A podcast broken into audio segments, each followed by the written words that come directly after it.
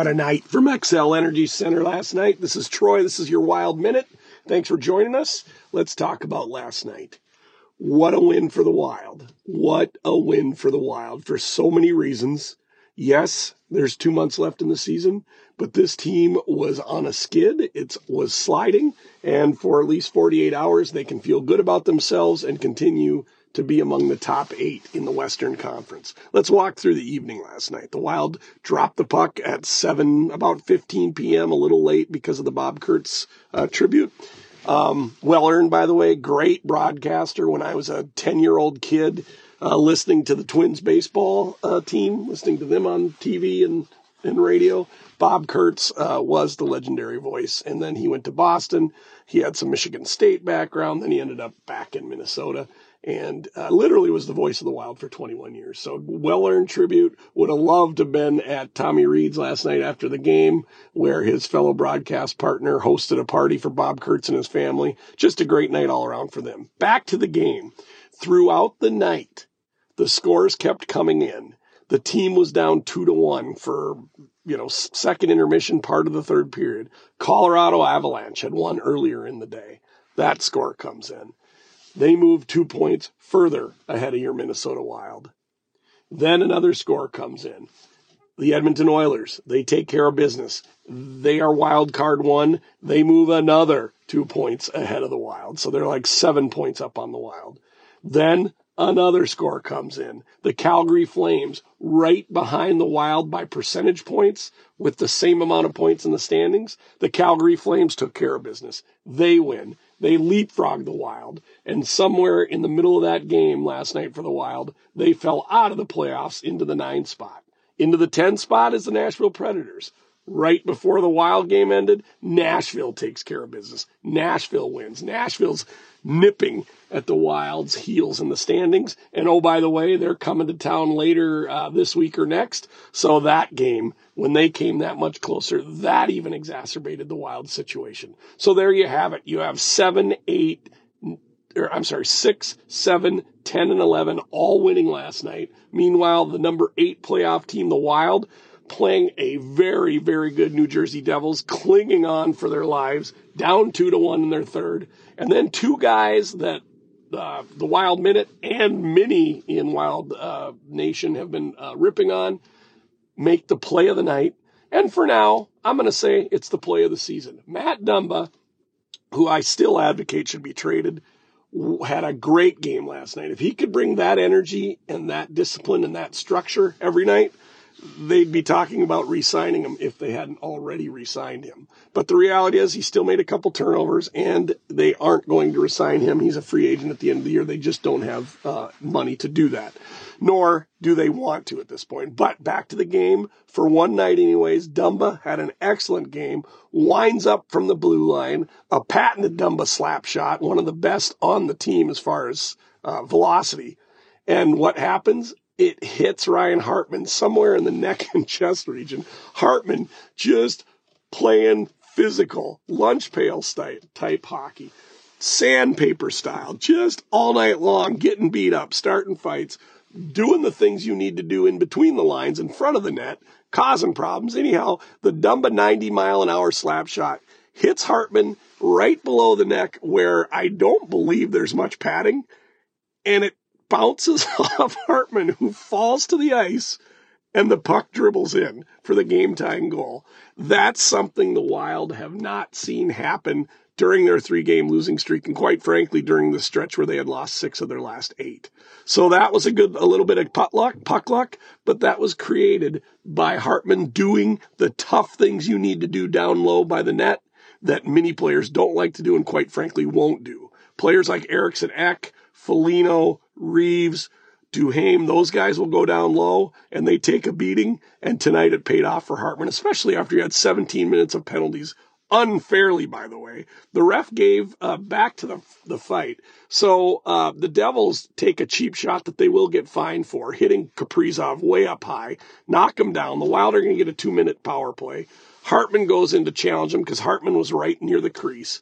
Hartman asks the player if he wants to fight. The devil drops his gloves first, and Hartman gets an instigator because the referees claim that Hartman skated in from the blue line to start that fight. The reality is, watch the video. Hartman skated four feet. So just, I don't know how they could get that wrong, but anyhow, what that did was take the center. It took Hartman off the top line for 17 minutes. So that, that threw everything awry. However, it was fun to see Mason Shaw, Matt Boldy, and others center Kaprizov and uh, Zuccarello while Hartman was out. So anyhow, so anyhow, back to the score. So we're 2-2. We go into overtime, just a playoff atmosphere. And sidebar for a second, I usually don't like to comment on the fans because your average family of four that goes to a wild game is dropping six or seven hundred dollars. So if they want to sit on their hands, if they want to leave early, if they want to show up late, if they don't want to cheer, totally up to them. That's hard earned money. They have that right. But last night, all 18,000 fans brought it. It was a playoff atmosphere.